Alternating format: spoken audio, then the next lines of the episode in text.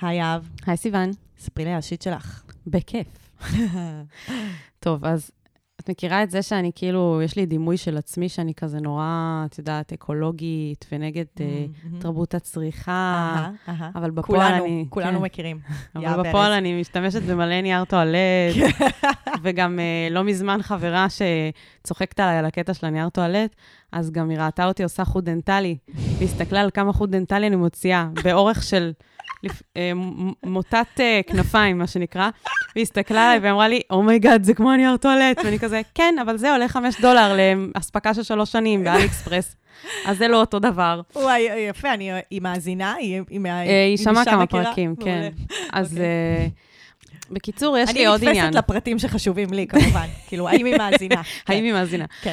אז יש עוד עניין של כאילו צמחים בבית, אוקיי. עציצים. כן. אז כאילו, אני נורא אוהבת אה, טבע בתוך הבית, וירוק וזה, והבעיה היא שאנשים נותנים לי עציצים, ואני הורגת אותם. אני פשוט איכשהו, אני באמת, אלוהים יודע למה זה קורה. אני עושה כל מה שצריך. אני, יש לי, אני בקבוצות בפייסבוק של כזה, מה עושים עם העציץ הזה, למה, מה הבעיה איתו, ואז ממליצים לך, ויש לך, כל אחד אומר משהו אחר. עכשיו, אני עשיתי חנוכת בית, עברתי דירה, עשיתי חנוכת בית לפני כמה חודשים, וביקשתי מאנשים להביא לי מתנה עציץ לבית החדש. את כולם הרגת כבר? ותקשיבי, זה פשוט, כמה בושה אני מרגישה על זה שכאילו, תקשיבי, אנשים השקיעו גם, חמודים, קנו לי כזה עם עציץ יפה, אנשים באו, הביאו מתנות, עשו לי איחורים, זה.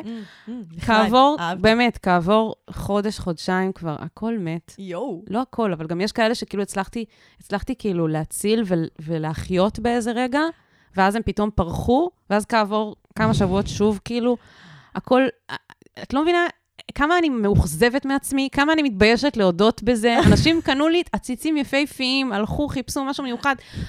הכל מת. אני חייבת לשאול את השאלה המתבקשת ביותר. נו, כמה אור יש לך בבית? תקשיבי, כל האלמנטים, כל הפקטורים הביולוגיים פה נוסו. כן. אומרים לי, זה, זה צריך יותר אור, זה צריך פחות אור, זה לא שמש ישירה, זה כן שמש ישירה. נכון. זה ככה, זה ככה, ככה תשקיקן, ככה תשקיק... אני עושה את כל הדברים, אני מתייעצת עם כל המומחים האלה בקבוצות פייסבוק האלה, ואפילו יש אפליקציה כזאת שאת שואלת מה נכון. יש לי אותה. תקשיבי, זה, זה פשוט מקרה אבוד, ואני מרגישה כמו כישלון. באמת, אני בן אדם שהוא כישלון. כל פעם לא, שאני רואה את את לא. העציצים, אני מרגישה כמו כישלון. וגם יש כאלה שאני מצליחה כזה ממש לגרום להם לפרוח, ואני כזה, יש, וואו. ואז קורה משהו, אני לא יודעת מה בכלל, ואז פשוט, ואני כזה, זו דרכם של עציצים, הם באים, הם הולכים. לא, לא, אני לא מוכנה לקבל את זה, כי אני מכירה אנשים שאת נכנסת לבית שלהם ויש שם fucking ג'ונגל, כאילו את בריו דה ז'ניירו. כן, כמו אצלי. בפאבלות של...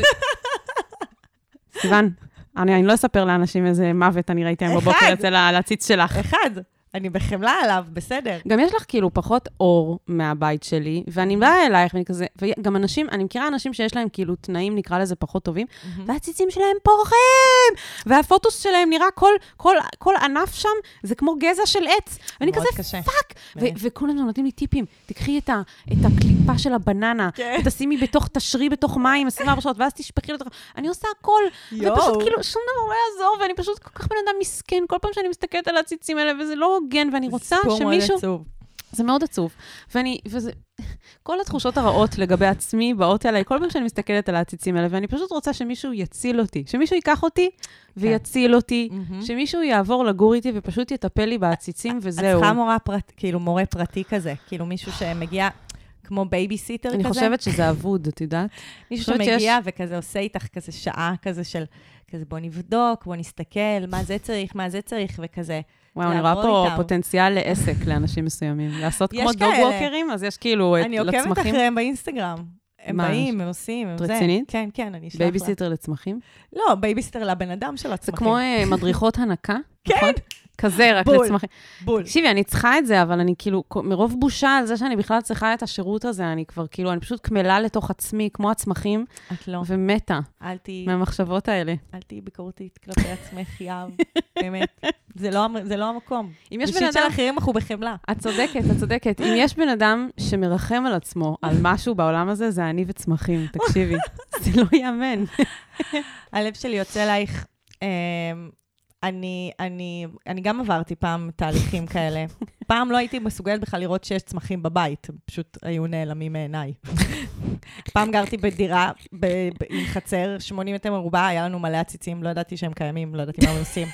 אה, והיום זה ממש כזה התחביב האהוב עליי. אז אה, וואו, אולי יש לי תקווה. יש לך תקווה. זה יקרה יום אחד. יום אחד זה יקרה. אנחנו רואות את האור בקצה המנהרה. אמן. אמן. אז אה, לכל מי שהגיע אלינו, וכל מי שהגיע אה, וחוזר היי, וכל מי שהגיע לראשונה, אז היי, הגעתם לפודקאסט שקוראים לו שיט של אחרים. אנשים כותבים לנו באנונימיות על הבעיות שלהם, ואנחנו נותנות להם עצות, ואהבה, ותמיכה, וגם להם, אם העציצים אה, מתים, אנחנו תומכות בהם. אנחנו לא מבקרות אותם, לא ולא. יורדות עליהם. לא, לא, לא, אנחנו ממש... זה כאילו הקטע שלנו, שאנחנו כזה תמיד אמפתיות. כן. אמ, והיום אנחנו בפרק אה, מיוחד. אנחנו, אה, בדרך כלל, כשהפניות מגיעות, אנחנו עושות כזה מישמש, כי אנחנו בעצם אה, מאמינות שכזה, השיט של כולם הוא כזה שיט גלובלי, וכזה, כולם בעצם צריכים כזה לא להרגיש לבד ולהרגיש אהבה, זה כזה מסתכם בזה. אבל היום אספנו דווקא כמה פניות שעוסקות באותו נושא, שזה דימוי גוף. אז הגעתם לספיישל דימוי גוף שלנו, Welcome, ובואו נתחיל. יאללה, נתחיל. אני ממש צריך את ה... אני ממש צריכה את זה. מה אני יכול לעשות במצב כזה?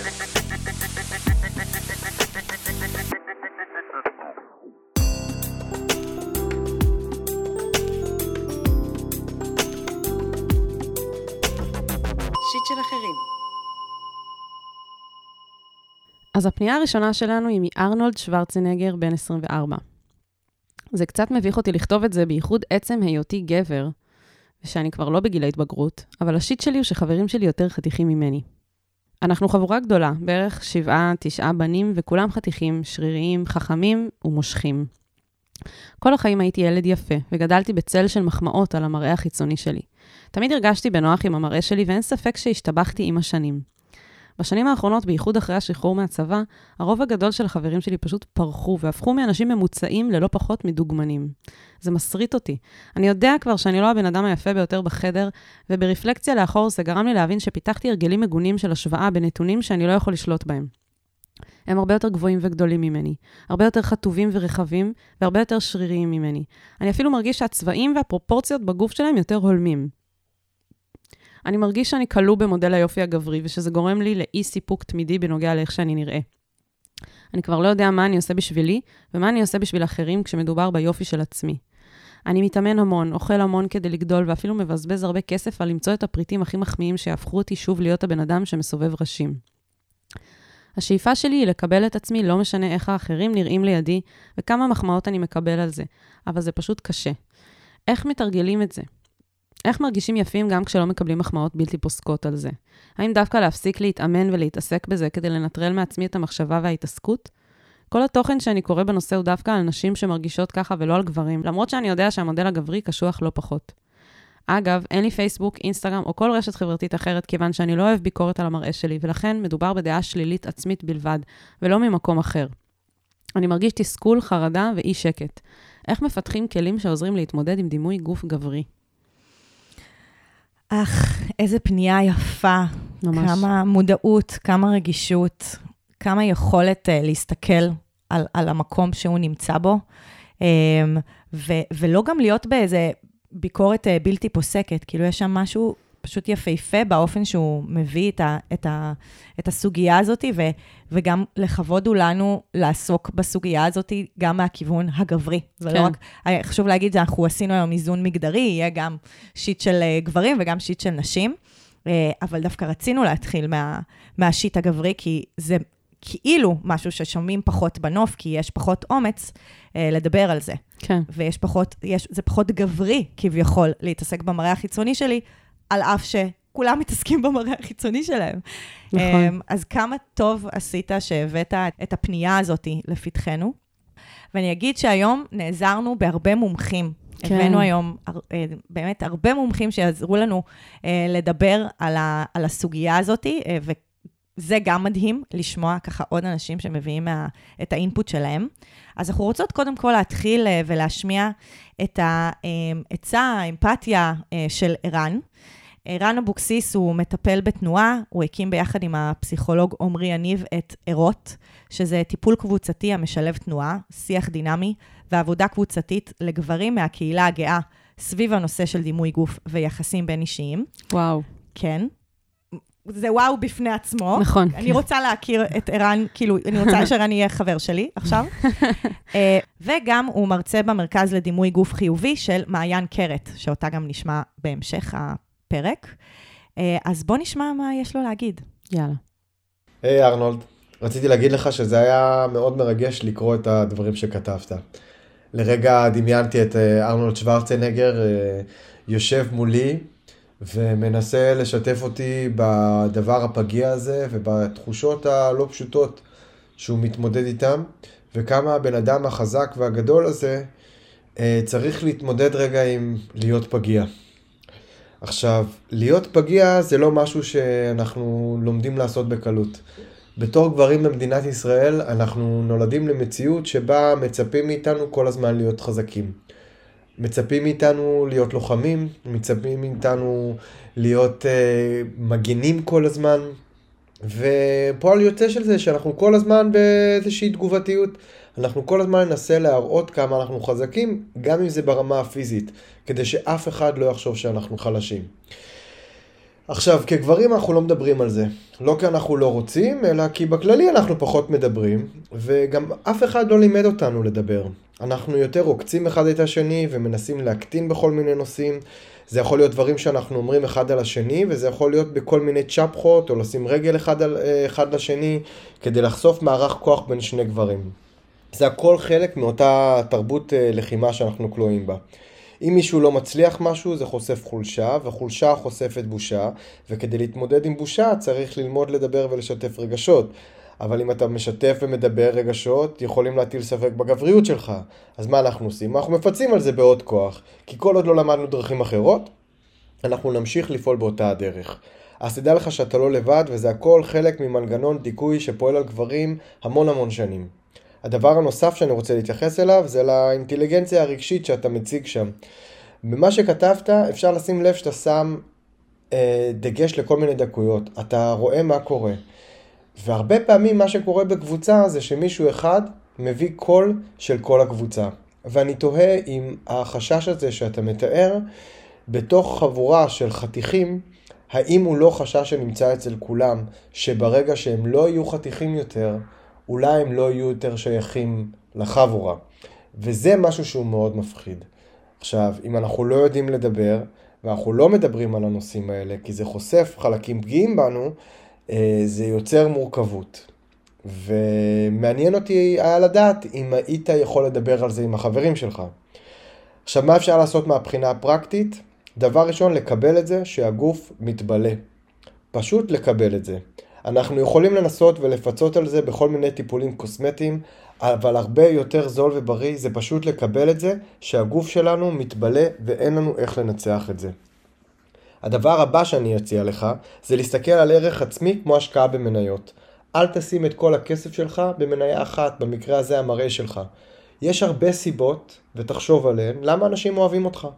ואתה תגלה שאולי גם אם אתה יום אחד, אה, לא יודע, תקריח, או אה, תגלה שיש שערות במקומות חדשים בגוף שפחות תכננת שיהיו שם, יכול להיות שגם אז אתה עדיין תהיה מצחיק, אתה עדיין תהיה זה שכולם אוהבים, אתה עדיין תהיה זה שבאים לדבר איתו כי אתה חבר טוב, יש הרבה סיבות. אה, ואם חברים שלך לא יהיו חברים שלך בגלל שאתה לא נראה טוב, אז הם לא חברים, הם uh, סתם עוד בובות לסטורי. אני מקווה שהצלחתי איכשהו להפיק איזושהי תקווה או נחמה, או אולי אפילו חיוך. וואו, אני כבר מרגישה טוב יותר מלהקשיב לו. לגמרי. כמה השכלתי וכמה גם הרגשתי טוב יותר אחרי ששמעתי אותו מדבר. כן. זה ממש חשוב שאנחנו גם בכלל מדברים על זה. נכון. זה מה שאני חושבת שגורם לדבר הזה להיות כל פחות. כך יותר גרוע. כן, אני, דווקא אני אומרת, העניין של דימוי גוף הוא יותר גרוע, כשאף אחד לא. מדבר על זה, וכל. אחד מתנהג כאילו הכל בסדר, כי אנחנו גם לא רוצים שיראו את החולשה הזאת בנו. ואז פתאום כשמנכיחים את זה, ומדברים על זה, ומתעסקים בזה, וביחד, זה פתאום משהו אחר לגמרי. בגלל זה אני גם כל כך התלהבתי מהרעיון של הטיפולים קבוצתיים. נכון. זה מדהים. ממש. אני מאוד אהבתי איך שהוא התייחס למערך של הפיצוי שגברים uh, צריכים בעצם לעשות, כי בגלל שאין להם לגיטימציה להביא את הפגיעות שלהם, כן. אז הם צריכים לפצות בזה בעוד יותר כוח, ופה זה מתבטא בדימוי כאילו ה... השרירי ב- וה- בדיוק. באמת כל בני אדם מתעסקים בדימוי עצמי ודימוי כאילו גוף ו- וכולי, אבל יש לזה באמת מאפיינים שונים בין גבריות לנשיות בגלל השיט שהסוציאליזציה וכאילו החברות מביאה עלינו בהקשר כל אחד והמגדר שלו, וכאן זה באמת הצורך להיות עוד, להיות יותר, להתגבר על הקושי, להיות חזק, להיות... אז, אז זה גם מתבטא במראה החיצוני. כן, גם זה, זה מתבטא, אנחנו רואות אצל נשים, שזה כאילו להיות פחות, להצטמצם, להרזות, לא, לא להיראות, ואצל גברים זה יותר, ומאוד חשוב להגיד, לא זה ולא זה, זה א', לא ריאלי, וב', לא בריא. בעצם הצורך הזה להיות יותר או להיות פחות, יש בזה, כאילו, אנחנו מתייחסים לזה כאילו משהו שאפשר ל- to acquire, כאילו, Mhm. להגיע אליו, לשאוף אליו, אבל בעצם אנחנו, הגוף שלנו זה מי שהוא, והוא לא, הוא, הוא, להרחיב אותו, לצמצם אותו, זה דברים שיכולים להיות מאוד לא בריאים לו. נכון, וכאילו זה גם מאוד מתחבר כזה לתרבות הקפיטליסטית שאנחנו תמיד מדברות עליה, כזה בהקשר של דימוי גוף, כי דיברנו כבר כמה פעמים על דימוי גוף לאורך הפרקים האלה, והתרבות הקפיטליסטית, וספציפית מודל היופי כמו שהוא, הוא גיל מאוד ספציפי, כלומר, אנחנו צריכים גם להיראות מאוד צעירים, כאילו זה ה... נכון. צ... להיות צעיר זה להיות כאילו יפה, אז כזה אין לנו מודלים כזה של אנשים מקומטים ויפים, לא מספיק לפחות. כן. וגם המקומטים, הם ישר עושים ניתוחים ובוטוקסים, וכאילו אנחנו מנסים אה, לה, כאילו להשאיר את מעיין הנעורים כל הזמן, ואז אין לנו שום מודל של כזה לקבל את הגוף המתבלה שלנו, כי הוא fucking מתבלה. כן, גם יש, בס- בסופו של יום יש סוג אחר של יופי בחיים עצמם. נכון. של גם פרח שהוא קמל, כי זה הסוף של החיים שלו, עץ שכבר מתחיל לנשור לו העלים, זה חלק מהיופי, כי זה הטבע. נכון. כי יש משהו נורא יפה בקמטים בצד של העיניים, כשאנשים מחייכים. ואני חושבת שלוקח לנו זמן לפעמים גם להגיע לגילאים שבהם זה מתחיל לקרות, כדי להעריך את, את היופי שבזה. וגם לא, אין לנו מודלים לזה, כאילו, זה כן. ממש... ממש אהבתי שערן אמר, שכאילו הדבר הכי אמ, אקולוגי לעשות, זה פשוט ללמוד לקבל את הגוף, יותר מלנסות לעשות ניתוחים, וכאילו לנסות להילחם בזה, כזה הוא אמר, אהבתי גם את, ה, את הפרופורציונליות, כזה, ברור שאל תזניח את הגוף שלך, כן. ת, כזה תשקיע בו, אבל תשקיע בו כדי שהוא ימשיך לשרת אותך בחיים, לא בשביל המראה החיצוני. כן, הרבה פעמים מדברים על ספורט, כי כאילו יש לו כל, כל מיני פונקציות. Mm-hmm. ואפשר לעשות ספורט כי הגוף שלי הוא פשוט פלא שיכול לעשות כל כך הרבה דברים, והוא מחזיק את הנפש הזאת, ומגיע לו שהוא יהיה בריא נכון. לפני כל דבר אחר. נכון. אני עושה ספורט רק כי זה, אם אני לא עושה, כואב לי הגב. אני, אני שם, אני לגמרי שם. כאילו, אם אני לא אעשה ספורט, פשוט יותר ויותר יכאב לי הגב התחתון. ואני פשוט, זה מה שמחזיק אותי עושה ספורט, אחרת הייתי פדלה של החיים, באמת. וואי, סיוון, אנחנו בדיוק אותו דבר.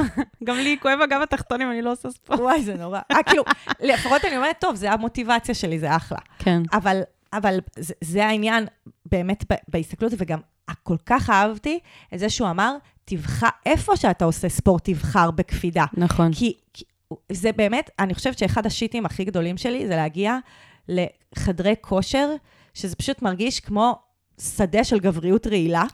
כאילו, אני לא מאשימה רק את גברים, חשוב להגיד, גבריות רעילה גם אה, נשים יש את זה נוטות גם בזה. בכל מיני מורות כן. לפילאטיס, דיברנו על זה גם בעבר, שמורות לפילאטיס שכאילו, זה מאוד עניין של בחירה גם, של גם מי שמלמד וגם מי שלומד, אבל אני על זוכרת מה אני שהייתי... שמה את הדגש. כן, אני זוכרת שהייתי מתאמנת אצל מישהו שהוא תמיד היה אומר, "ה- התרגיל הזה הוא מפתח שרירי ליבה שמאוד עוזרים לחזק את הגוף. התרגיל הזה הוא תרגיל שהוא רק אסתטי, הוא יעשה לכם ריבועים, אבל הוא לא באמת יחזק את הגוף. ואז זה גם עניין של, זה לא שאחד פחות טוב ואחד יותר טוב, זה עניין של בחירה. אם אני באה כדי לחזק את הגוף, אז אני לא בהכרח צריכה את התרגילים האלה שיעשו, שיעשו לי ריבועים או שרירים כאלה שרואים בידיים. וזה באמת משמעותי. זה מעניין מה שאת אומרת, אני לא מספיק מבינה בזה. אני לא חושבת שיש תרגילים שהם רק אסתטיים. אני כאילו- פשוט חושבת שהמורה, הדגש שאמרת הוא סופר חשוב, כי אני רוצה לבחור את המורה שהמוטיבציה שהוא יביא לי לתוך השיעור ויכניס לי לתודעה, זה לחזק את הגוף. כן. כשמורה אומרת לי בשיעור, קדימה, זה מה שיוריד לכם את השאצים, כאילו, שומני צד, למי שלא הכיר. אני לא הכרתי. כן. אז, אז זה מוטיבציה, והם, כאילו, הם חושבות שכזה, זה מה שיעזור, אבל לא, באמת, זה כזה, זה מה שיעזור לכם להרים יותר, כן. להרים יותר רהיטים בבית. לא, אבל כן יש, כן יש לפי, כאילו, אה, מאמני כושר יודעים שיש תרגילים שהם באמת יותר עוזרים לגוף להיות חזק, ויש תרגילים שבאמת, זה גם, זה גם מחזק את השרירים, כן? אבל שמאוד רואים אותם, ואז יש העדפה אליהם, בהקשר של כזה תעשיית היופי, וכל זה, שמתמקדים בתרגילים שנורא נורא רואים כלפי חוץ. בדיוק, אז בעצם, שינוי. אז כאילו, גם הסביבה ומי שעוזר לי לשמור על הגוף שלי, זה מאוד משמעותי, זה קצת כן. כמו התזונה, כאילו, מה אני מכניס לגוף שלי ומה אני לא מכניס, אז גם מה אני שומע, כלומר, מה אני, איזה, למי אני מאזין, כאילו, אני, אני רוצה להאזין לאנשים שיחזקו את, ה, את ה-core, כאילו, את, ה, את הבפנים, כאילו, של הגוף, ולא בהכרח את ה... שרירי הליבה של התודעה. של- בדיוק, ממש, ממש. כן. וגם ממש אהבתי um, את מה שערן אמר, וזה שומעים גם שהוא מטפל, את ה... והוא מטפל קבוצתי, כאילו שומעים שהוא מטפל בקבוצה, ש... שהוא אמר שבעצם uh, ארנולד uh, מבטא את הקול הקבוצתי. כן. ש... שהוא אמר כזה, שבעצם אולי יש איזו אווירה בחבורה הזאת, של אם לא תישאר חתיך, אולי תקבל דחייה מהחבורה. אה, וזה, וואו, זה, א', זה היה מאוד חדשני מבחינתי, כאילו להסתכל על זה דרך הפריזמה הקבוצתית. כאילו, אנחנו תמיד כזה מסתכלות על זה מ... מ... כאילו פריזמה או סוציולוגית, כזה של כזה מה החברה והשיט שהיא מאכילה אותנו, או פסיכולוגית, כזה מה אתה עובר כזה בתהליכים האישיים שלך, אנחנו נדבר על זה גם בהמשך, כזה מעיין קרת מדברת על כזה ללכת לטיפול וכזה זה, והוא כאילו בא ואומר, רגע, יש פה גם קול קבוצתי. נכון. יש משהו בדינמיקה הקבוצתית שגורמת לך, כי זה מה שהיה כל כך יפה בפנייה של ארנולד, הוא לא הביא את זה רק מתוך המקום שלו, הוא הביא את זה כן. גם מתוך המקום של הוא חלק הקבוצה. מחב- מחבורה. כן, וא', זה מאוד קשה להביא בתוך חבורה כזה, לדבר על, על הדבר, לא פשוט להיות. כן. כי זה בחבורה וקבוצת חברים שהולכת גם מהילדות, נדיר, נדיר, נדיר שיש לנו הרשאה לדבר על הדינמיקה שקורית בינינו והתהליכים הקבוצתיים שקורים בינינו, אבל הם קורים. כן, ברור. הם קורים כל הזמן. וזה... ו- וא', אני חושבת שאפילו המודעות לזה, כאילו רק המודעות לזה שאתה מביא קול קבוצתי, זה כבר קצת משחרר מרגשות האשם שאפשר להרגיש ביחס לזה. נכון. וגם יש שם עבודה שאתה יכול לעשות גם ברמה הקבוצתית, אולי לא בהכרח לפתוח את זה נגיד עם כולם, אבל לפתוח את זה עם חבר שאתה מרגיש איתו קצת יותר בנוח, ולהגיד את החשש הזה, ואולי לתת לו מקום לבטא את זה, וכזה, לה, להביא בצורה מוגנת ובטוחה גם את הפגיעות לתוך החבורה הזאת. כן. אני רוצה לדבר על מחמאות. אוקיי, מחמאות. או, אני זוכרת שדיברנו על זה גם בפרק שהקדשנו לאיך לפתח דימוי גוף חיובי אצל אה, ילדות, כשאימא פנתה אלינו, וכאן זה בעצם, אנחנו רואים כאילו את התוצאה בשטח, של מישהו שעברו כמה שנים, והוא כבר אה, אדם בוגר, ועכשיו יש כל מיני מחמאות שהיו מגיעות אליך כשהיית אה, צעיר יותר, ועכשיו אתה כל כך מרגישה... אתה שאתה- מסתמך עליהם, כן, אתה פתאום גם... כשאין אותם. וגם אתה חרד מהאי-מחמאות, או אפילו הביקורת, אז אתה אפילו לא פותח סושיאל מדיה. כאילו זה עד כדי כך אה, מפעיל אותך, ואני, בא לי להגיד כאילו ש... קודם כל, באמת כשילדים מתרגלים לקבל מחמאות על המראה שלהם, אז מחמאות מסוג אחר, על האופי שלהם ועל דברים אחרים בהם שהם טובים, קצת נדחקים הצידה. לא, לא תופסים, כאילו לא שמים המקום. לב אליהם. בדיוק. ומעניין אותי איזה עוד מחמאות אתה מקבל על האישיות שלך, ואיך אתה מטפח את החלקים האלו שבך. כאילו, אנחנו, לא, בתוך פנייה אחת אי אפשר לדעת את כל הפרטים האלה עליך, ואנחנו לא מכירים אותך. אבל הייתי כזה יושבת וחושבת רגע על כזה, מה הדברים שאנשים מספרים לי שטובים בי, שלא קשורים למראה שלי? מה הדברים שאנשים מספרים לי שהם מבקרים אותי, שאני יכול לשפר בעצמי, שהם לא קשורים למראה שלי? ואיך אני יכול לתת יותר מקום לדברים האלה בחיים שלי, כי אני באמת מרגישה שברגע שאנחנו מתמקדים קצת יותר בלטפח בעצמנו את החלקים ש, שחשובים באמת, ושגורמים לנו להרגיש טוב עם עצמנו, ושגורמים לנו להרגיש שאנחנו בן אדם עם ערך וכל מיני דברים כאלה, אז אני חושבת שזה קצת מרגיע את הצד הזה של ה...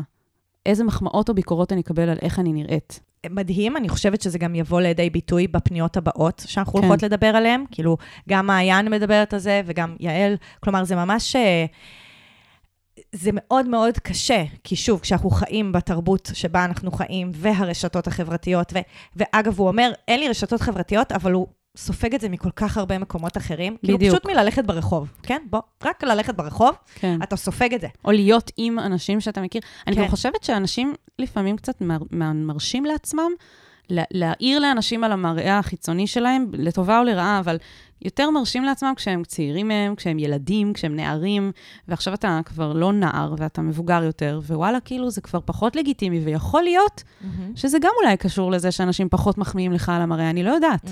אבל כזה הייתי גם חושבת על הדברים האלה, של כאילו, זה שלא מחמיאים לך כמו פעם, זה לא בהכרח אומר שאתה לא נראה טוב ולא השתבחת עם השנים כמ- כמו החברים שלך. יכול להיות שזה קשור לכל מיני נסיבות. כן. אבל כמובן, כל הדברים החיצוניים האלה, כולנו יודעות, בתוך הפנייה עצמה, הוא גם מבטא את זה, שבסוף כל זה, זה בכלל, זה בכלל לא משנה, כי יש גם אנשים שמחמיאים להם כל היום על איך שהם נראים, לא ועדיין הם. מרגישים לא טוב. נכון. ואני חושבת שארנולד, אתה עובר עכשיו תהליך התבגרות. מה שהיה מעניין, הוא פתח את הפנייה ב... לא נעים לי, אני לא בגיל ההתבגרות. כן. אבל אתה כן בגיל ההתבגרות, פשוט בגיל התבגרות אחר. אנחנו תמיד בגיל התבגרות כלשהו. בדיוק. כאילו, אתה עובד... אם בגיל ההתבגרות היית צריך לה- להתמודד עם השיט הזה של הגוף המשתנה, שזה חתיכת שיט, אני עובדת הרבה עם בני נוער, וכזה, זה כזה באמת מאוד קשה לקום כל בוקר שמשהו לא פרופורציונלי אחר קורה, אבל אתה עכשיו מתמודד עם הגוף המשתנה בהקשר באמת של מתבגר, וגם, כאילו, יש משהו גם יפה בזה, שאתה הופך להיות בן אדם שכל הערך העצמי שלו לא מסתמך רק על זה, בדיוק, זה מה שהתכוונתי לגבי ה... בדיוק. ההתבגרות הזאת, זה מה שקורה בהתבגרות. כאילו, אתה שם את הדיבידנדים, כמו שערן קצת דיבר, נכון. איפה אני משקיע, אתה שם אותם במרחבים אחרים, שאגב, הם כל כך משמעותיים, כי כזה, תחשוב שהמשימות התבגרות שלך, עכשיו, כאילו, אם אני מסתכלת על מעגל החיים, ואיפה עכשיו אתה ממוקם במעגל החיים, אז יש משמעות באמת פחות למראה שלך, כי יש משמעות ל...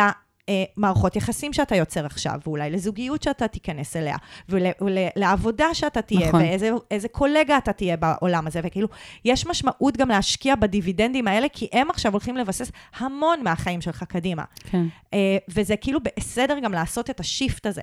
אנחנו לא רוצות לזנוח את הגוף, כי שוב, הוא הכלי שעוזר לנו לעשות את כל הדברים המדהימים האלה, אבל אנחנו רוצים לעשות שיפט באיך שאנחנו מסתכלים עליו. ואני חושבת שזה משהו שמאוד בא לידי ביטוי בשתי הפניות הבאות. כאילו, לגמרי. באופן ש, שהן מדברות על זה. כן. אז נעבור לפנייה הבאה. יאללה.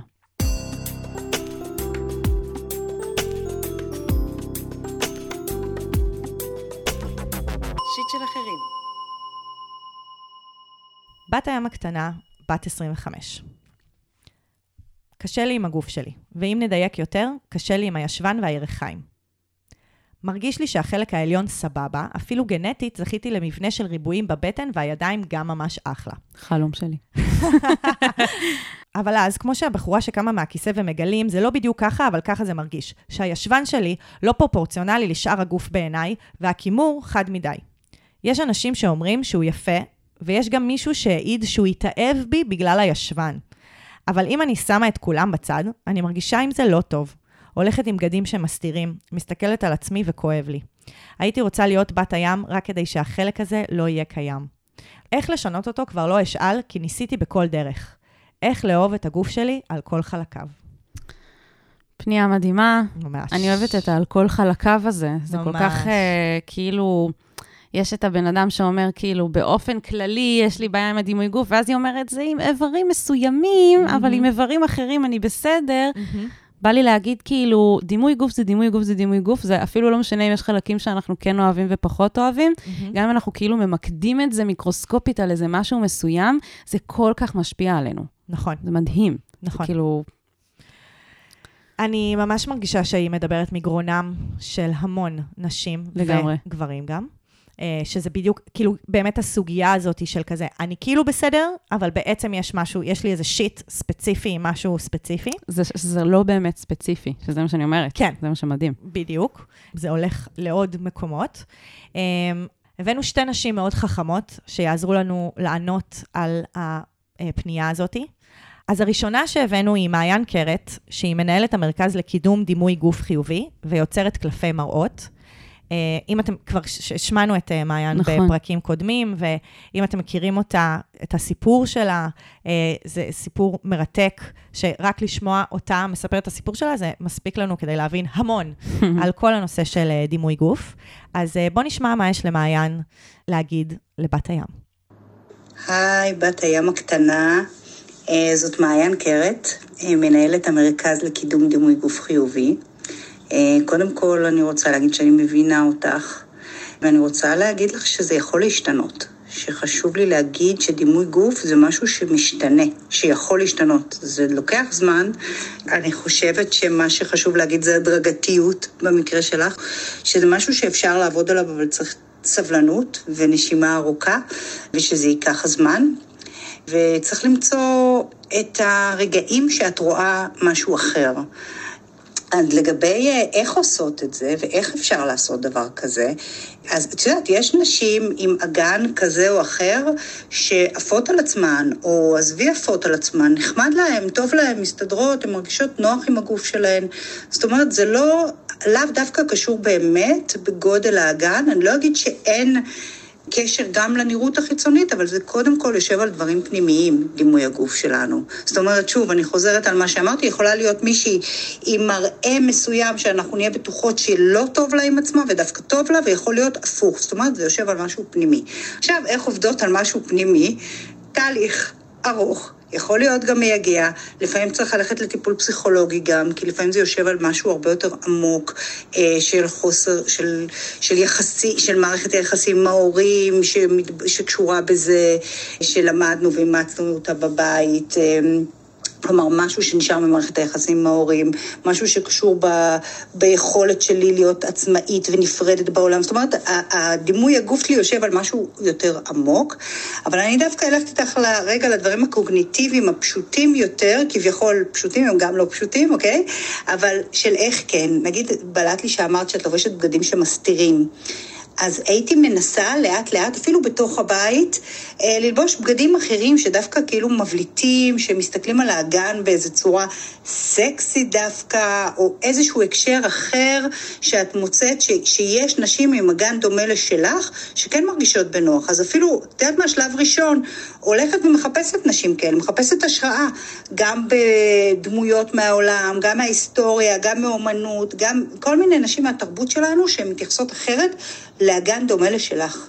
ואז לאט לאט אפילו בתוך הבית מתחילה ללכת עם בגדים קצת שונים. קונה לך שתיים, שלוש, לא, עכשיו לא צריך אה, לעודד צרכנות, אה, אבל את יודעת, משהו כזה אה, של ללכת, ואולי אפילו אחרי זה לצאת למכולת ככה, את יודעת, בקטנה. בתוך השכונה, או איפה שאת גרה, את יודעת, זה דבר אחד. דבר אחר, אולי לצלם את עצמך, ואת יודעת, קודם באיזושהי מסגרת שאת יכולה באיזשהו מרחב שלך עם עצמך, לבנות לעצמך ראייה טיפה שונה, או מאפשרת לאגן כמו שלך, בהקשר חיובי. ולשים לב מה הטעם שלך, מה את אוהבת, פחות איך אחרים רואים אותך, אלא יותר מה הטעם שלך, ולעבוד, להרחיב אותו, כמו שאמרתי. ולדעת שיכול להיות גם וגם. זאת אומרת שהתהליך הוא הדרגתי, ולאט לאט לשים לב כשאת רואה אה, רגעים שאת רואה את האגן שלך אחרת, לשים לב מה קרה שם, ליצור לעצמך כמו איזשהו רצף של יותר חשיבה חיובית על, ה, על הגוף שלך, על כל הגוף שלך וגם על האגן שלך. זאת אומרת, אני יודעת שישר אמרת דברים טובים, אבל, אבל כן חשוב לראות את הגוף כמכלול, כדבר אחד, וגם לשים לב על הרגעים שאת רואה את האגן שלך כחיובי, להישאר שם רגע, לציין אותם, לשיים אותם, לראות מה קרה, ולאט לאט שיהיה לך גם וגם, יהיה לך עדיין את החשיבה השלילית, זה לוקח זמן, אבל גם את החשיבה החיובית. ככל שהחשיבה החיובית אה, או הניטרלית יותר, או הקצת חיובית, תגדל לאט לאט, ההיררכיה תשתנה, והחשיבה השלילית לאט לאט אה, תתפוס פחות מקום. אה, וזאת, אני חושבת, המטרה הריאלית של המצב הזה. וזהו, מקווה שתחגגי ותרקדי ויהיה לך ממש כיף בגוף שלך. וואו, מעיין, כאילו, רואים שהיא, בזה היא עוסקת. רואים שזה כאילו מה שהיא. עושה בחיים. היא, כל- היא כאילו. כל כך קונקרטית, היא כל כך יודעת כאילו לקחת פנייה כל כך קצרה, יש פה כמה משפטים. ולדייק, וכזה, כן. לדייק את כל ה... לגמרי. מדהים. ממש. אני גם ממש אהבתי שהיא נתנה תקווה, כאילו, היא לא התחילה בכזה, הכל בסדר, כאילו, הכל יהיה בסדר, היא כזה, אוקיי, בהדרגתיות, נכון, ולאט-לאט את תצליחי להגיע למקום הזה. כן. אה, וגם זה שהיא התייחסה לטיפול פסיכולוגי, כי אנחנו מאוד מאמינות פה בשיט של אחרים, נכון. שכזה המון מהשיט שאתם כותבים לנו, כזה, אנחנו מפנות אתכם לטיפול, כי באמת, דימוי גוף זה כאילו מרגיש שטחי, אבל בעצם זה יושב על המון חלקים. בטח. זה לא שטחי בכלל. נכון, ואנחנו ממש אוהבות גם לשלוח עם מה ללכת לטיפול. כאילו, בניגוד לכזה, פשוט תלכי לטיפול, אז זה מדייק על מה אפשר לחקור, ומה אפשר לדבר, ומה אפשר לגלות בתוך המרחב הזה, שהוא מרחב מוגן לחקור את עצמנו. כן, אני גם נורא אהבתי שהיא דיברה על ההדרגתיות, בגלל שבסביבה המאוד קפיטליסטית שאנחנו חיים בה, אפילו יש בסושיאל מדיה מונח שקוראים לו up. כן? שזה כאילו, הנה תראו איך הייתי ברווזון מכוער, ועכשיו פרחתי להיות ברבור, ויש כזה מין קומפיליישן של תמונות מאז שהייתי ילדה מכוערת, ועכשיו תראו אותי, אני כזאת וואו. ואני, אני, למה זה קשה לי? כי את רואה בעצם בעשר שניות את התהליך שבן אדם עבר במשך עשר שנים, והכל נראה כל כך כאילו ב...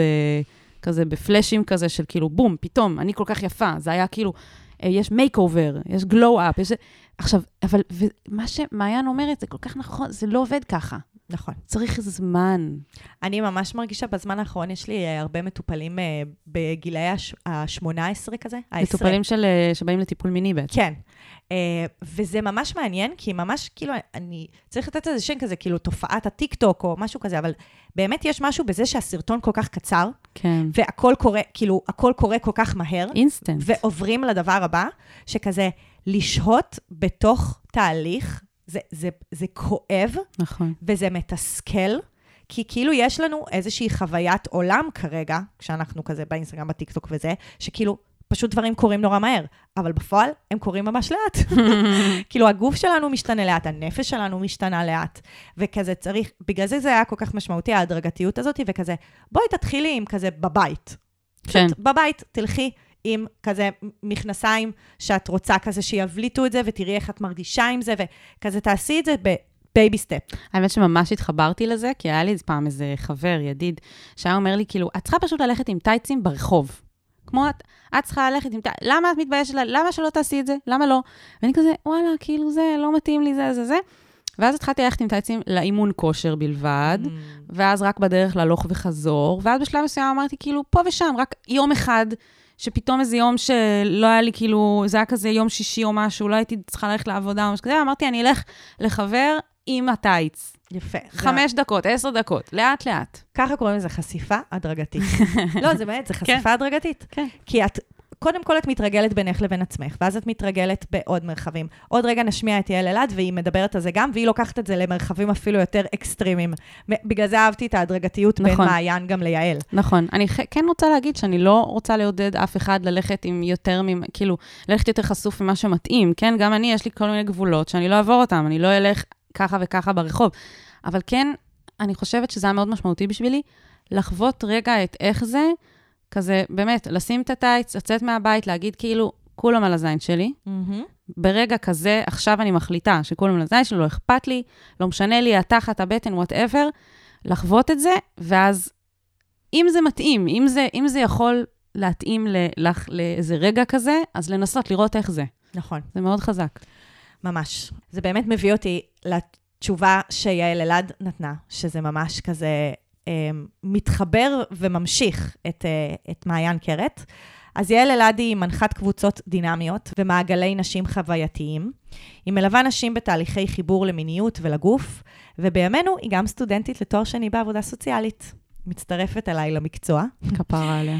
אה, ממש כפרה עליה, ויעל חכמה ומדהימה, ובוא נשמע מה יש לה להגיד. היי, בת הים הקטנה.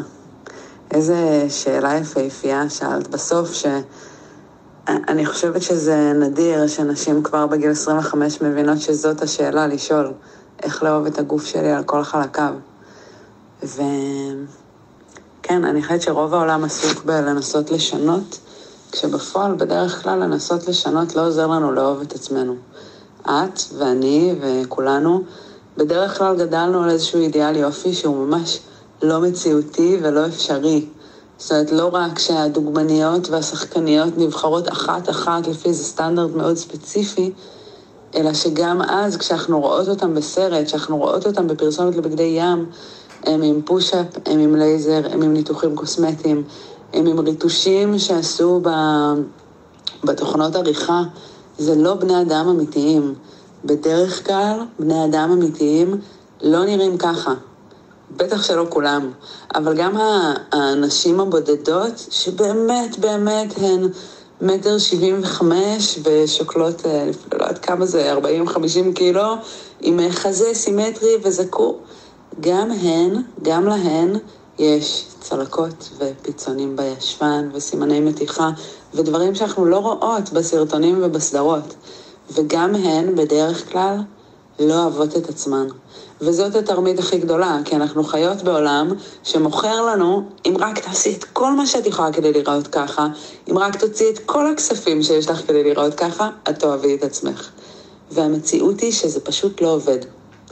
אז השאלה שלך, של איך לאהוב את הגוף שלי על כל חלקיו, היא השאלה. ומבחינתי זה מתחיל בנרמול. אני חושבת שאחד הדברים הראשונים שגורמים לנו לא לאהוב את החלקים של הגוף שלנו, זה כי זה נראה לנו מוזר, זה נראה לנו לא נורמלי, זה נראה לנו לא פרופורציונלי. והרי כשאת אומרת לא פרופורציונלי, את שואבת מאיפשהו את מה כן פרופורציונלי. ומה שאני באה להגיד זה שהאיפשהו הזה הוא לא בדיוק קיים. אז כשאני מדברת על נרמול, אני אומרת להתחיל לראות גופים של נשים. אה, אני לא יודעת אם להגיד נשים אמיתיות, כי, כי גם נשים אה, רזות וחטובות הן מאוד אמיתיות, אבל בואי נגיד נשים מגוונות. זה יכול להיות uh, ברשתות, לבחור אחרי מי אני עוקבת. אם פעם uh, היינו מקבלות את uh, מעריב לנוער או ראש אחד והיו כילדות בוחרים עבורנו מי המודלים, או אפילו זה עדיין קורה ב- לאישה, אז היום אני יכולה לייצר לעצמי את המגזין האינטרנטי שמשפיע על הדימוי גוף שלי, ולבחור אחרי מי אני עוקבת באינסטגרם. את יכולה להתחיל לעקוב אחרי נשים מהממות עם תחת ענק שעפות על זה, ושמתלבשות באופן שמבליט את זה, וחוגגות את זה. ובאמת, זה עושה הבדל. כשאנחנו רואות נשים אחרות חוגגות את החלקים האלה שלהם, זה משנה משהו בתוכנו. את יכולה לעקוב בכלל אחרי עמודים שיש בהם אה, מגוון אנושי, מגוון נשי, שמראה גוף, שמראה גוף כמו שהוא באמת. זה דבר אחד. הדבר השני שאפשר לעשות, ואני חושבת שהוא לא מתאים לכולם, אבל אישית לי הוא מאוד מאוד עזר, זה להגיע למרחבים שיש בהם עירום, שיש בהם חופש עם עירום. זה יכול להיות מרחבים אה, של עירום חופשי, כמו חוף נודיסטים או דברים כאלה, אבל זה מרחבים שהם בדרך כלל פחות שמורים ומוחזקים, ובארץ זה, זה יותר מורכב מהחוויה שלי, כי אנשים פחות יודעים איך להתנהל שם, אבל נגיד בחו"ל, ללכת לחוף נודיסטים, בדרך כלל זאת תהיה חוויה יותר מיטיבה, ואז אפשר פשוט לראות באמת גוף, ואנשים בנוח עם הגוף שלהם בכל הגילאים. אה, ומה שכן אפשר לעשות בארץ זה ללכת למרחבים שכוללים עירום, וחשוב לבחור אותם טוב טוב ולראות מי מחזיק אותם ולקבל המלצות, אבל אפילו מרחבים שהם רק של נשים, שבהם אפשר לחוות גוף, לא במובן המיני, במובן האנושי. וזה כשלעצמו יכול להיות ממש ממש מרפא.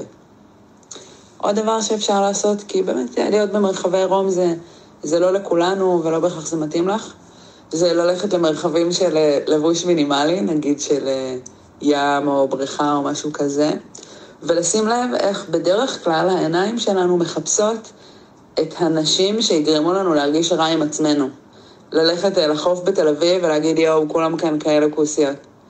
אבל רגע לפתוח עיניים ולהסתכל מעבר לרושם הראשוני הזה ולחפש גופים מגוונים. ואת תמצאי אותם, כי הם שם.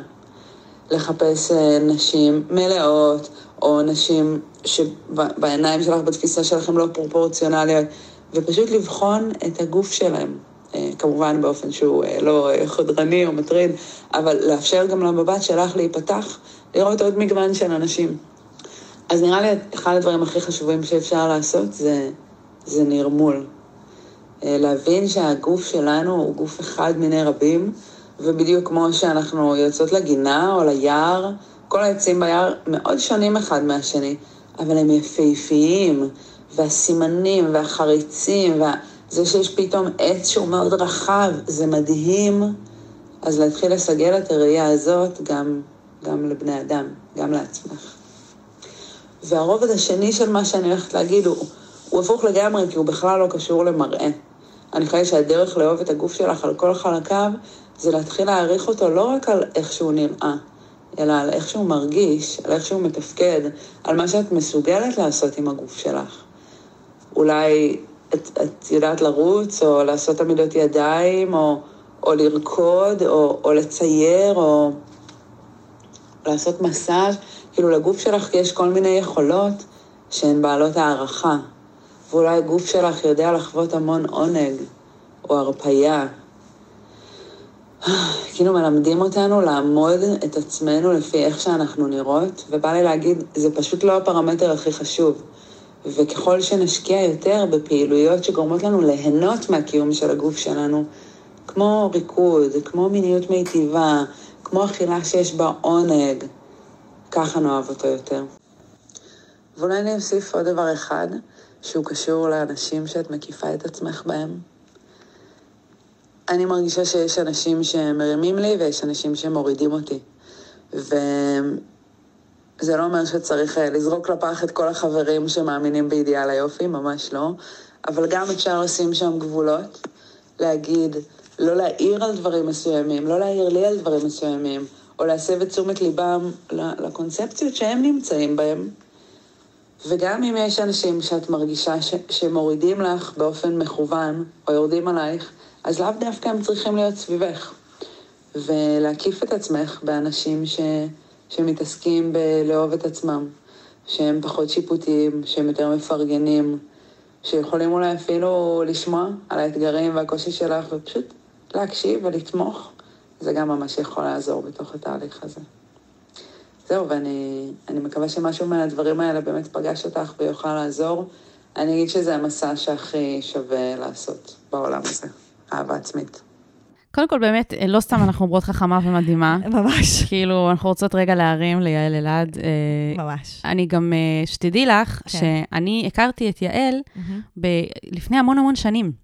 מהמם, באיזה רגע כזה, באיזה פסטיבל, כשהיא הייתה במקום אחר מאוד. מהמם. וממש הדהים אותי, אגב, תהליך הדרגתי, מאוד הדהים אותי לראות אותה כעבור בערך עשר שנים, פתאום לפגוש אותה שוב ולזכר, אה, נכון, נפגשנו אז בזה, ואז להכיר אותה קצת יותר לעומק, ואז באמת לראות כאילו את איזה... התהליך שהיא עברה. כן, ממש לראות כאילו, כן, היא מדברת על זה גם. זה, זה, אני חושבת שזה גם uh, נותן השראה, נכון. uh, ואני חושבת שכל אחד מאיתנו, התהליך שאנחנו עושים עם עצמנו, מהמם. יכול לתת גם השראה לאנשים אחרים, ובגלל זה אני כל כך אוהבת את העבודה שיעל עושה.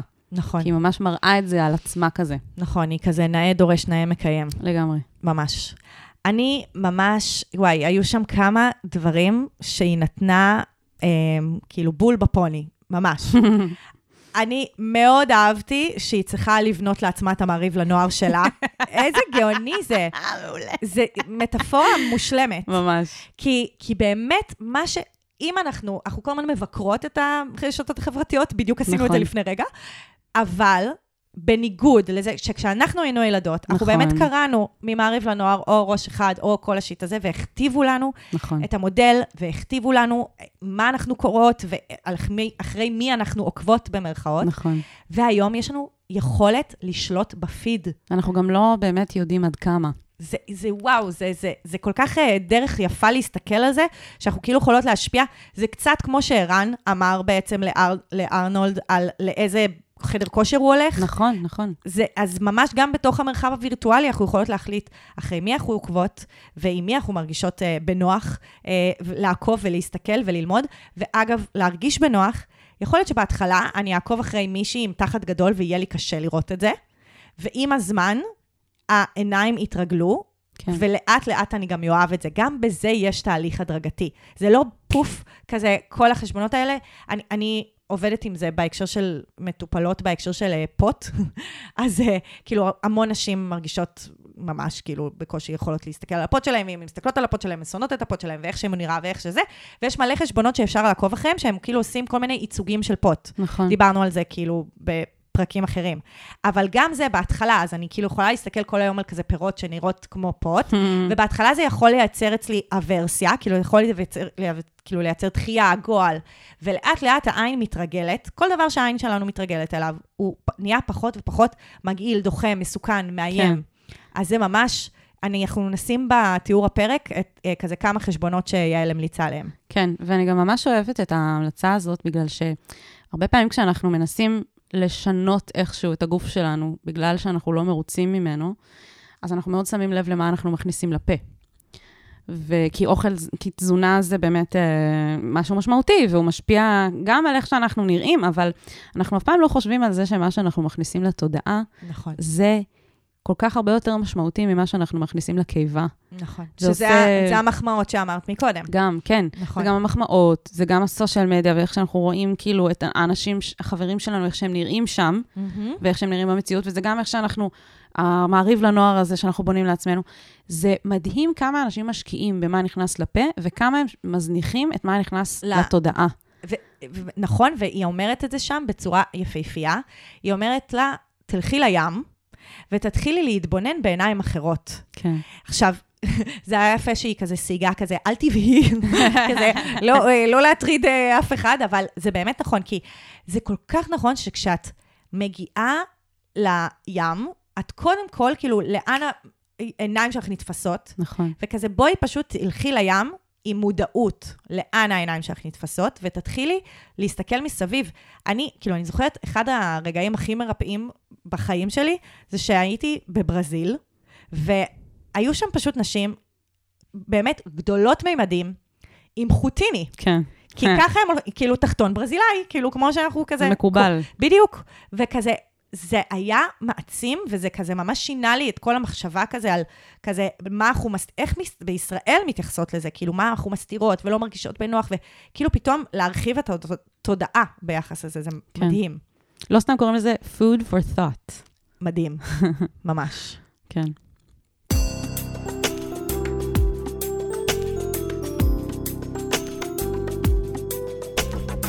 שיט של אחרים. אז בחיבור מאוד טבעי, אנחנו רוצות לעבור גם לפונה השלישית שלנו היום, שמתעסקת בדימוי גוף, והיא ככה נוגעת, יש לה השקה לפניות שהיו עד עכשיו, וגם מביאה גם כזה את המאפיינים הייחודיים שלה. כן. אז אני רושמת אין שם, בת 22.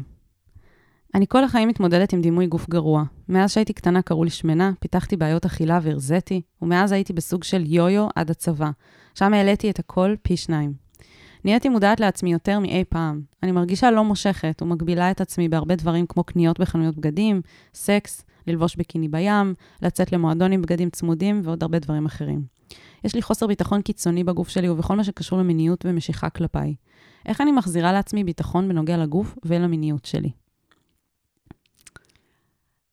אז גם כאן, אני כזה מרגישה שכזה, היא מדברת מגרונם של המון המון וואו. נשים, וואו. והיא באמת לא, לא לבד בתוך זה.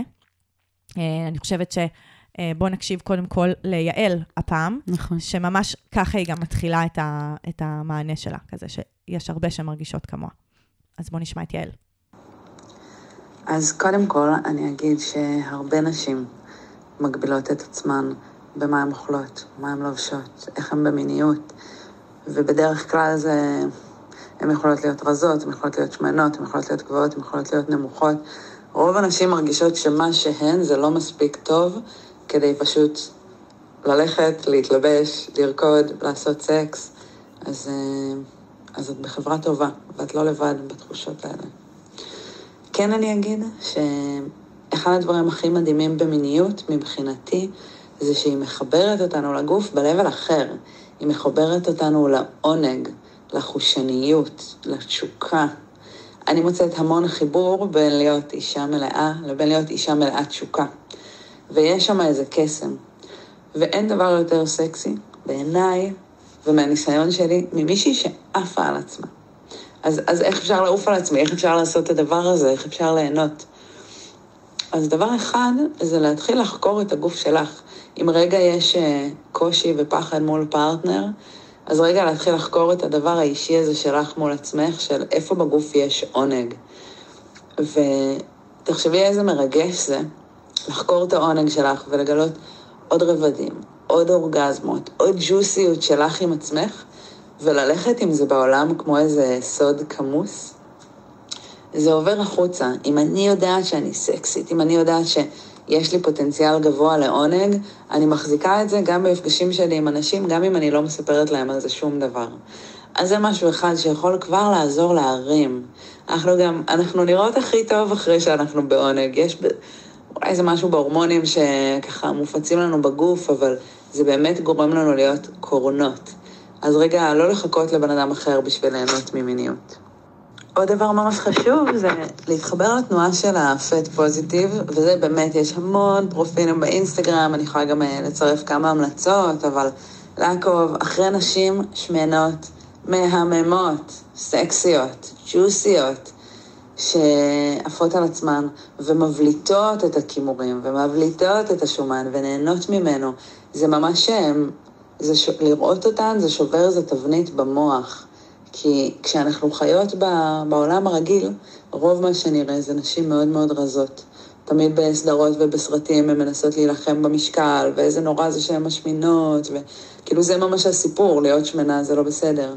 וזה סיפור שממש שווה לשבור, כי יש מלא נשים שמנות שעפות על עצמן ונהנות מהחיים ונהנות ממיניות, ויוצאות עם גברים מהממים ברמות. אז אני חושבת שלהתחיל לעקוב ספציפית אחרי נשים כאלה, יכול מה זה להרים לך? כי הרי מה שצריך זה לא לשנות את הגוף, זה לשנות את התפיסה לגבי הגוף ולהתחיל לחגוג אותו. שוב, אין על יעל. תודה לך על כל מה שאת מביאה. אני גם חושבת שהחיבור שהיא עושה כאילו בין מיניות לבין דימוי גוף, זה כזה ממש בתוך העבודה שהיא, שלה ובתוך כל המסרים שלה, זה ממש בא לידי ביטוי, כי זה חשוב כאילו להתייחס לשני הדברים האלה ביחד, וזה, והפנייה הזאת מוכיחה עד כמה. ממש. זה ממש משפיע אחד על השני. ממש. אני גם מאוד אהבתי את העבודה העצמית של לבדוק איפה בגוף יש עונג, וזה שהיא דיברה על זה שמקרינים את זה החוצה, נכון. שזה גאוני. העניין הזה שכשאני עושה לעצמי טוב בגוף, זה, זה לא צריך, זה לא משנה מה אני אלבש. זה לא משנה כמה איפור אני אשים, כאילו זה משהו שמקרין החוצה, כזה שמדברים כזה תמיד על, כזה, אה, you had sex yesterday, כזה רואים את זה כאילו, אז זה ממש, זה, זה נכון. הכי Friends שלך. הכי Friends שלי. אני לפעמים לא אומרת שהרפרנסים שלי מ Friends כדי שיהב לא תתעצבן. אני עולה עלייך בכל זאת. ממש. אבל זה, אבל זה כל כך נכון, וזה עוד פעם מתחבר לדיבידנדים שדיברנו נכון. עם ערן. אז חוץ מלהשקיע כזה באופי שלי, וכזה ב, ביכולות הרגשיות שלי, אז זה כזה להשקיע בגוף שלי, אבל מפרספקטיבה אחרת. כאילו של איך הגוף נותן, מה הגוף מאפשר לי. כן. כזה, היתרונות של הגוף שכזה, אני יכולה לעשות לעצמי נעים. אני יכולה לעשות לעצמי נעים, ויהיה לי נעים יותר, ומרגיע יותר, וטוב יותר. אני חושבת שזה פשוט שינוי פרדיגמה כל כך משמעותי.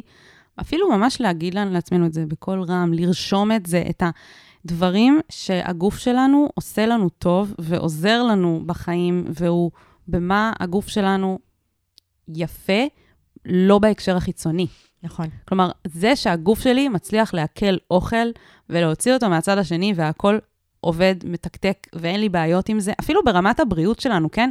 אנחנו לא זוכרים להגיד לגוף שלנו כמה הוא מדהים על זה שכל המערכות אשכרה עובדות, שזה לא מובן מאליו. ממש. כאילו, נתחיל מזה, ואז יש עוד כל כך הרבה דברים, שזה מגיע גם לעונג ולמיניות ולוואו, כאילו, הגוף שלנו זה פשוט פלא, ואנחנו שוכחים את זה בגלל הקליפה שלו. ממש. זה, זה כל כך משמעותי בכל הפניות האלה. ממש. עוד פעם, היא כזה, גם, גם פה היא אמרה לעקוב הפעם אחרי פט פוזיטיב ובודי פוזיטיב. זה, גם לדייק את מה אני עוקבת אחריו, כדי שיעשה לי טוב יותר בנפש. כן. כזה, זה לא רק כזה משהו כללי כזה, כאילו, אה, כזה פשוט תעקבי על אה, חי נשים לא רזות. לא. זה כזה, יש ממש תנועה של נשים שכזה סקסיות וכזה אונינג, כאילו, את הגוף שלהם, ומביאות כזה תשוקה, ואני עוקבת אחרי כמה, כאילו, זה מדהים, זה כזה... האמת שאני רוצה להגיד בהקשר הזה, קודם כל יש לי אחת שאני ממש רוצה להמליץ עליה, שהיא גם קורעת מצחוק, והיא גם מדברת על body dysmorphia ועל דימוי גוף ועל מלא דברים, והיא מדהימה. אבל גם אני רוצה לסייג ולהגיד, צריך להיזהר, כי יש חשבונות שהם כאילו fat positive ו-body positive, ואז את קולטת שגם הם עושים לעצמם פוטושופ. Mm. אני לא מעט נתקלת בכל מיני פרופילים כאלה, של נשים נגיד, שהם כזה, אני בבגד ים, ויש לי תחת, ויש לי ציצי, וכזה אין לה בטן בכלל, ואני כזה, כן, זה המין, ככה זה נראה. נכון? את מכירה את האמירה שלה, אה, אה, מלאה במקומות הנכונים, שאני שונאת את האמירה הזאת יותר מכל דבר בעולם הזה בערך. אה, זה, זה בלתי נסבל, כי אני אגיד לך למה. א', מה זה המקומות הנכונים? ממש. וכשאני מסתכלת על הרבה מהפרופילים האלה של ה-fat positive וה-body positive, אני מרגישה שהם מוכרים לי את אותם מקומות נכונים. Mm. כלומר, איכשהו לכולם תמיד יש ציצי גדול ותחת גדול ואין בטן. Mm. מה עם מישהי שיש לה ציצי קטן ובטן ותחת נכון. נורמלי? כאילו, מה עם המקומות הלא נכונים, נקרא לזה, ומה זה אומר לא נכונים, ולמה נכון. אני לא רואה בתוך כל האלה, עכשיו כאילו, אה, יש כזה באינסטגרם כזה, תחת גדול זה כאילו הדבר, כן? אבל כזה... מה עם המקומות שמראים כאילו מקומות, אה, ש... לא בהכרח תחת גדול, אלא מקום אחר שהוא גדול בגוף? כאילו, גם אני חושבת שצריך לשים לב איפה מנסים למכור לנו שזה כאילו בודי פוזיטיב, אבל זה לא. וזה בעצם מוכר פה- לנו משהו אחר. נכון, גם פה להיות ביקורתיות, זה גם מאוד מזכיר לי את כזה אופוריה, אני חושבת עונה שנייה, שכזה, יש את, אה, שכחתי איך קוראים לה, שהיא כאילו השמנה. כן. והיא כזה, והיא כזה, אה, רואים מלא דמויות מהאינסטגרם שכזה אומרות לה לאהוב את עצמה, נכון, והיא כזה, די, אני נכון. לא יכולה יותר לאהוב את עצמי. זו סצנה מעולה. כן. לא, אבל פשוט אני, אני כאילו כל כך כבר ח- חדה לזהות איפה כאילו אומרים לי שזה body positive, אבל מה שבעצם מוכרים לי זה טרנד חדש. נכון? יש כאילו איך אופנתי להיראות ב-90's, איך אופנתי להיראות ב-2000's, ואז עכשיו יש מין כזה, איך אופנתי להיראות ב-2023, וגם שם אני רואה שטאנץ מסוים. Mm. וזה ממש כאילו, צריך להיות חדים על זה. נכון. Um, וזה באמת כזה, עוד פעם, העניין הזה של השיפט, מ- מלשים את המבט החיצוני אליי, אלא לראות איך אני בעצם נהנית מהגוף שלי ומפיקה ממנו את כל היתרונות שהוא יכול לתת לי. כלומר, הוא לא, הוא לא עבור המבט החיצוני, ובואו נעבור באמת למעיין, והיא ממש מדברת על זה. כן. אז היה לעשות את השיפט מהמבט החיצוני למבט שלי. היי, בת 22, אני קוראת את מה שאת אה, שלחת, ורוצה להגיד לך, קודם כל, את אומרת, אני כל החיים מתמודדת עם דימוי גוף גרוע, שהחיים שלך הם עדיין בתחילתם. ויש לך עוד מלא לעבור, ועד גיל 22 זה ממש טבעי והגיוני שיהיה גם את מה שאת חווה, אה, ואנחנו, ובואי נהיה אופטימיות, סבבה? אה, אז לגבי החוסר ביטחון, זה, אני מבינה את זה. ושוב, אני רוצה להגיד אה, שזה לא קשור רק במראה שלנו, זה יושב גם על דברים אחרים, ואני רוצה דווקא לשים דגש פה על שני דברים אחרים. על התחושות בגוף שלנו, כאילו לבנות יחסי אמון אחרים עם הגוף שלנו, כאילו שהפוקוס יבוא ממקום אחר, הפוקוס למערכת היחסים שלנו עם הגוף, אה, ואני רוצה לדבר על טעם, אוקיי? אלה שני הדברים שככה עולים לי בהקשר של מה שכתבת. אז בואי נדבר רגע על יחסי האמון עם הגוף שלנו. בואי נתחיל לדבר על, על מה נעים לי בגוף. קצת להוריד רגע, אפילו לרגעים, אפילו שאת בתוך הבית, אפילו לאט לאט, רגע מאיך רואים אותי וקצת איך אני מרגישה בגוף שלי, קצת יותר בחוויה. מתי נעים לי, מתי לא נעים לי, מתי אני במתח, מתי ממש כיף לי בגוף שלי, מתי עונג לי בגוף, מענג אותי בגוף, מתי... אה, קרוב לי מדי שמישהו עומד לידי, מתי אני, מתי רחוק לי מדי, להתחיל לשים לב לאותות של הגוף, לשים מה הגוף בעצם אומר לי, או אולי אומר זה נשמע קצת אה, מרתיע, אבל, אבל מה, מה אני יכולה להקשיב קצת יותר ולכבד את, את האותות הטבעיים שיש לי בגוף, כדי שיהיה לך כבוד בסיסי עמוק לגוף שלך, עוד לפני של איך אחרים רואים אותך, לפני המבט החיצוני, שהוא מובן והוא חשוב, ו- ובואי, זה כיף לנו שמסתכלים עלינו בטוב, אבל קודם כל, לפני כן, איך את אה, מרגישה בתוך הגוף שלך, להתחיל לשים לב ולתת כבוד ומענה לתחושות האלה שבגוף. זה דבר ראשון. ודבר שני, אני רוצה לדבר איתך על טעם. את שמה הרבה דגש על איך רואים אותך. ואני מבינה את זה, זה מאוד מאוד טבעי ומאוד הגיוני, אבל אני רוצה שתאמני את המקום של איך את רואה אחרים. מה מדליק אותך? מתי את הולכת ברחוב ומשהו יפה בעינייך? וזה לא חייב להיות יפה כי את יודעת ששקיעה זה דבר יפה. אוקיי? אלא משהו קטן שאת ראית ופתאום הוא יפה בעינייך, והוא לאו דווקא הרגיל. משהו שאת רואה, בגד, צבע שאת אוהבת. אה, שוב, זה יכול להיות משהו בטבע, זה יכול להיות משהו אורבני, זה יכול להיות כל דבר, אבל כאילו להתחיל לשים לב מה עושה לך את זה ברמת הטעם שלך. כאילו קצת לחב, לחבר אותך יותר.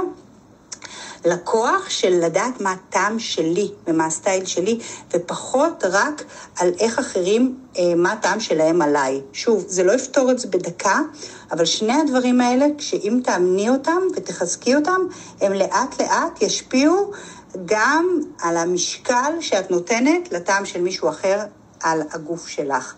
מאחלת לך מלא מלא, עוד מלא שנים עם חוויה שונה, ואני מאמינה שזה יכול לקרות.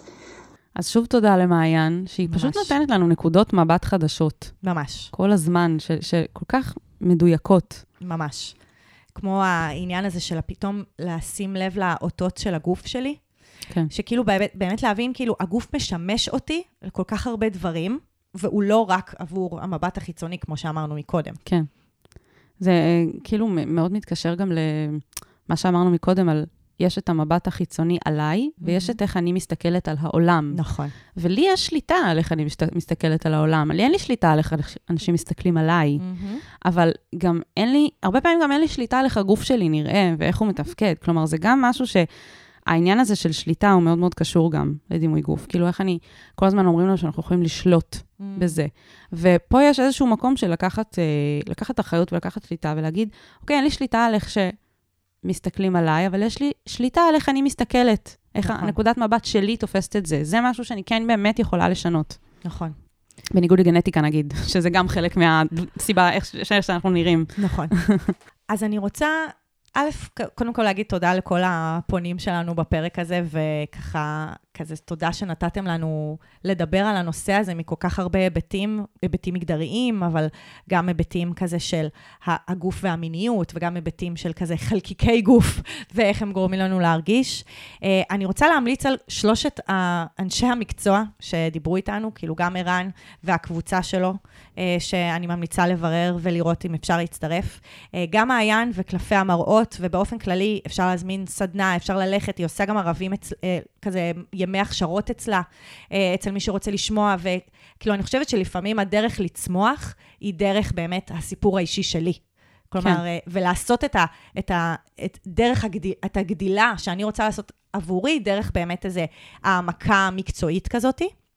וגם אני רוצה לה, לה, להמליץ על ריטריט אה, של יעל, שקוראים לו Owning It, שזה בעצם, אה, זה עבור נשים ספציפית, זה נשים שבעצם מתחברות אה, לעוצמה שלהן וחוגגות את החיים ואת המיניות שלהן ואת הגוף שלהן. אה, אז אנחנו גם נשים לינק, לינקים לכל מי שהיום ייעץ לנו ועזר לנו. ואני חושבת שבאמת לבחור מרחבים, כלומר להיות אקטיביים ביחס כזה לבחירה של המרחבים שעוזרים לנו לעשות את העבודה הזאת, כי היא עבודה מאוד קשה. נכון. היא עבודה מאוד מאוד קשה, זה לא שאנחנו כזה מסיימות את הפרק וכזה, יאללה, הפרק פתר לכם את כל הבעיות. ברור. אנחנו בטוחות שאנחנו שולחות אתכם עכשיו לעבודה הדרגתית, חשיפה, עניינים, לבחור, מה, מה אני מכניסה, איזה דיאטה אני, דיאטה תודעה אני עושה. אה, כל הדבר הזה. אהבתי את הדיאטה תודעה. כן. לא, אבל זה באמת מחזיר אותנו לזה, שיש לנו הרבה יותר שליטה על הדבר הזה. על איך אנחנו תופסים את זה, מאשר על איך שאנחנו נראים. Mm-hmm. זה מה שכאילו, נתנו לנו גוף מסוים, זה ממש, יש לו, זה הרפריימינג הכי משמעותי. כאילו יש פה, לכאן או לכאן, בסוף יש דברים שאני לא אשנה, כן? אני לא אהיה גבוהה יותר ממה שאני, יש דברים שכאילו אין מה לעשות, אבל, אבל איך אני יכולה ל- ל- לחיות יותר בטוב, יותר בשלום עם מי שאני, זה אנחנו, יש לנו כל כך הרבה מה לעשות לגבי זה. נכון. וזה ש... אנחנו אוהבות מדהים. אה, מאוד את המושג reframing פה, וזה כן. באמת, הרבה מהעבודה זה פשוט reframing לה, להסתכלות שלי על עצמי. כן. אה, היא עבודה קשה, אבל היא, היא, היא, היא באמת יותר... אה, אה, זולה. ופחות פוגענית גם כלפי הגוף שלנו וכלפי בדיוק. הנפש שלנו. ממש. אז uh, אנחנו מאחלות לכם, לשלושתכם, גם לפונים וגם לכולם וכולן. אני לא חושבת שיש בן אדם שמאזין לנו. שזה לא רלוונטי שזה לא, רל- בדיוק. וגם- לגמרי. גם לנו, גם לי, אני, לכולנו. אנחנו, נכון. אף אחד פה לא... אה, חף, מ...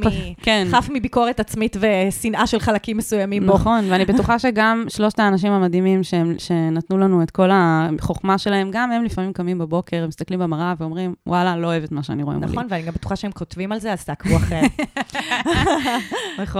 אז טוב. uh, תודה, תודה שהבאתם את זה ונתתם לנו להתעסק בזה ולהרחיב קצת את, ה, את השיח, זה כל כך כל כך חשוב. נכון. אז uh, כל מי שרוצה לכתוב לנו לשיט של אחרים באופן כללי, אתם מוזמנים, uh, ממש בתיאור הפרק יש uh, טופס אנונימי לפניות. Uh, תוכלו למצוא אותו גם בקבוצת הפייסבוק שלנו, שיט של אחרים, עצות לחיים עצמם, uh, וגם תעקבו אחרינו באינסטגרם, סתם כי כיף שם, וכאילו נעלה שם כזה מלא body positive stories. ייי. Um, אם אתם רוצים uh, לשתף אותנו בשיט הקטן שלכם, כמו שיהב התחילה עם העציצים, אז uh, אתם מוזמנים לשלוח לנו הודעה באינסטגרם, הודעה קולית עם השיט הקטן, ובפרקים שהם special לזה, שיט קטן, ככה קוראים לפרקים האלה, uh, אנחנו נשמיע אתכם ונעשה איתכם צחוקים. אמן. אז תדרגו אותנו חמישה כוכבים, תשלחו את הפרק לבן אדם שזה רלוונטי עבורו, ונשתמע בשבוע הבא. יאללה ביי. יאללה ביי. אני ממש צריך את ה... אני ממש צריכה את זה. מה אני יכול לעשות במצב כזה?